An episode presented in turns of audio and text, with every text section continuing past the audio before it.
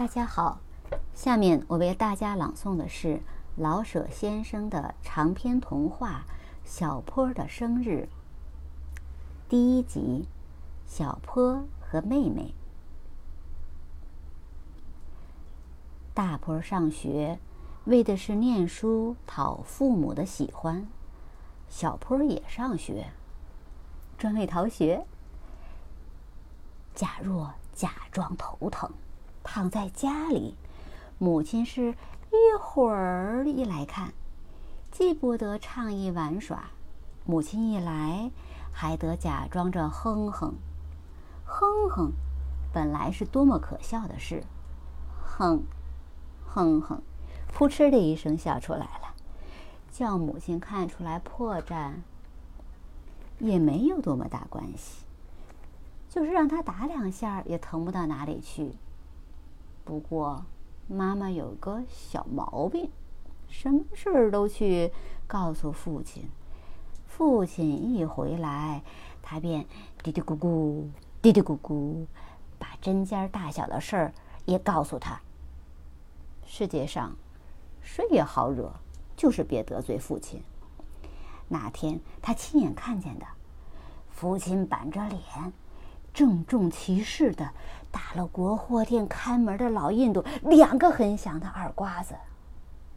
看门的印度，在小坡眼中是个伟人，伟人还要挨父亲两个耳光，那么小坡的装病不上学，要是传到他老人家耳朵里去，至少还不挨上四个或者八个耳刮子之多。况且父亲手指上有两个金戒指，打在脑袋上，嘣！要是不起个橄榄大小的青包才怪。还是和哥哥一同上学好。到学校里，趁着先生打盹要睡，或是趴在桌上改卷子的时候，人不知鬼不觉地溜出去，在街上。或在海岸上玩耍够了，再偷偷的溜回来，和哥哥一块儿回家去吃饭。反正和哥哥不同班，他无从知道。哥哥要是不知道，母亲就无从知道；母亲不知道，父亲也无从晓得。家里的人们很像一座塔，一层管着一层，自要把最底下的那层密封好了。最高的那层傻变傻瓜似的，什么也不知道。想想，父亲坐在宝塔尖上，像个大傻子，多可笑！这样看来，逃学并不是有多大危险的事儿。倒是妹妹不好防备，她专会听风。钻缝的套小波的话，然后去报告母亲。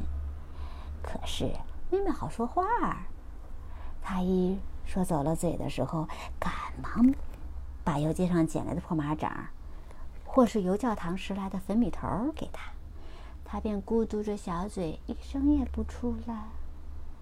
而且这样贿赂惯了，就是他直着告诉妹妹，他又逃学了。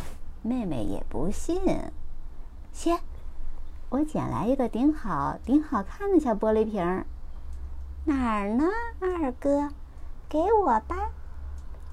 小玻璃瓶换了手。先，我又逃了学。你没有，二哥。去捡小玻璃瓶儿，怎能又逃学呢？到底是妹妹可爱。看他的思想多么高超，于是他把逃学的经验有知天业的告诉他一番。